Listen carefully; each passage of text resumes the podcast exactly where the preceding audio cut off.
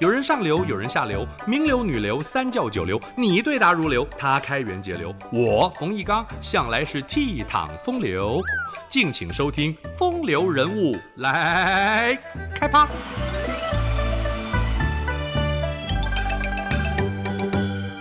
满清入关以来，在南方江淮平原的扬州城，首次遇到军民一体的顽强抵抗。这场保卫战的总指挥是史可法。壮烈殉国的气节，成为万人敬仰的民族英雄。史可法出生在明神宗万历晚期，年少时以孝悌闻名乡里。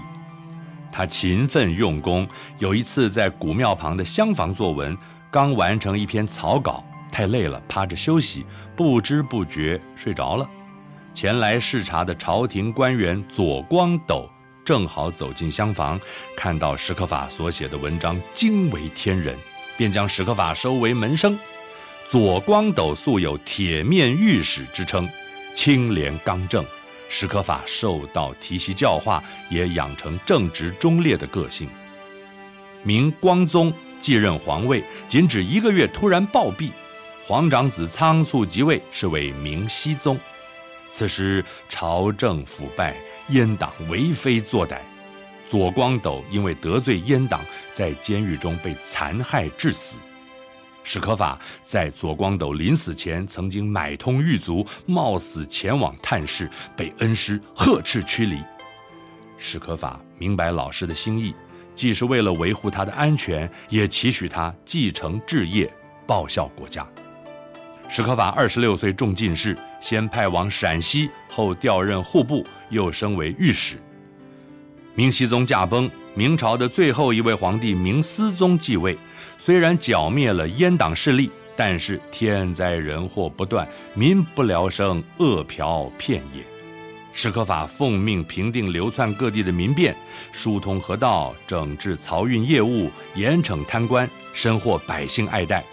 不久，调任南京兵部尚书。史可法铁骨铮铮，治军严明，指挥有方，但是衰败的国势难以挽救。李自成攻陷北京，皇帝自缢殉国。史可法闻讯痛哭失声，一头撞柱，血流满面。福王被永历在南京即位，这就是南明王朝。史可法被任命为礼部尚书、兵部尚书兼东阁大学士，所以人称史阁部。史可法明知福王并非栋梁之才，难以担当重任，但是为了安定民心，仍然竭力尽忠。他待人诚恳，廉洁自持，与部队同甘共苦。行军时，众将士不饱，史可法就不吃。大家没领到冬衣，史可法就不穿大衣御寒，所以士兵都愿意追随左右，拼死效力。福王主政的朝廷权臣当道，李自成和大清两股势力拉锯，政权风雨飘摇，朝不保夕。无奈权臣只知勾心斗角，将帅各霸一方，互相掣肘，史可法竟然还遭到排挤。于是他自请远调到扬州督师，防御清军进袭。势如破竹的清军一路南下，陆续占领了江北诸镇。领兵的豫亲王多铎围攻扬州，城内的守军势单力弱。史可法请求支援，却无人回应。清军一面加紧进攻，一面由摄政王多尔衮写信劝降。力劝史可法归顺清朝，可享高官厚禄。史可法悍然拒绝，写了赋多尔衮书，表明心志。如果不能克服神州大地，唯有一死，报效大清皇帝和当今圣上。文末写道：“即日蒋硕三军长驱渡河，以穷胡蜀之窟，光复神州。”并且还表示。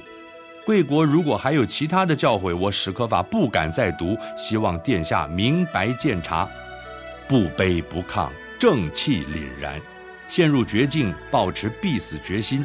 他在西门楼写给家人的遗书，希望夫人和他一起以身殉国，并盼望能归葬在明太祖朱元璋的孝陵之畔。扬州城墙高耸，清军虽然兵临城下，一时间也无法攻破。直到红夷大炮运抵城外，猛烈炮击下，当夜扬州城破。史可法自刎时被部将拦住，兵荒马乱中，史可法被推挤下了城楼。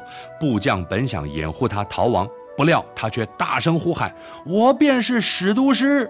盼望以一己之死换取扬州城内百姓的安全。可万万想不到。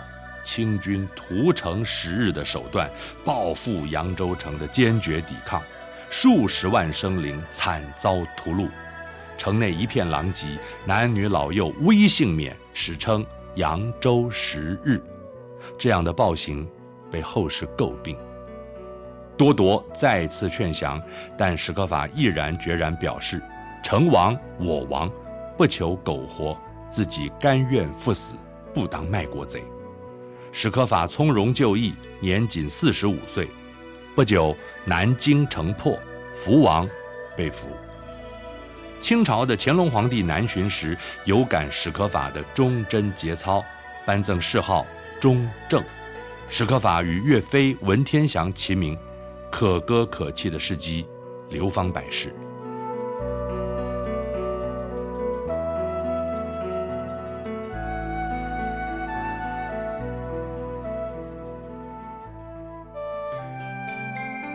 以上风流人物来开趴，由中华文化永续发展基金会直播。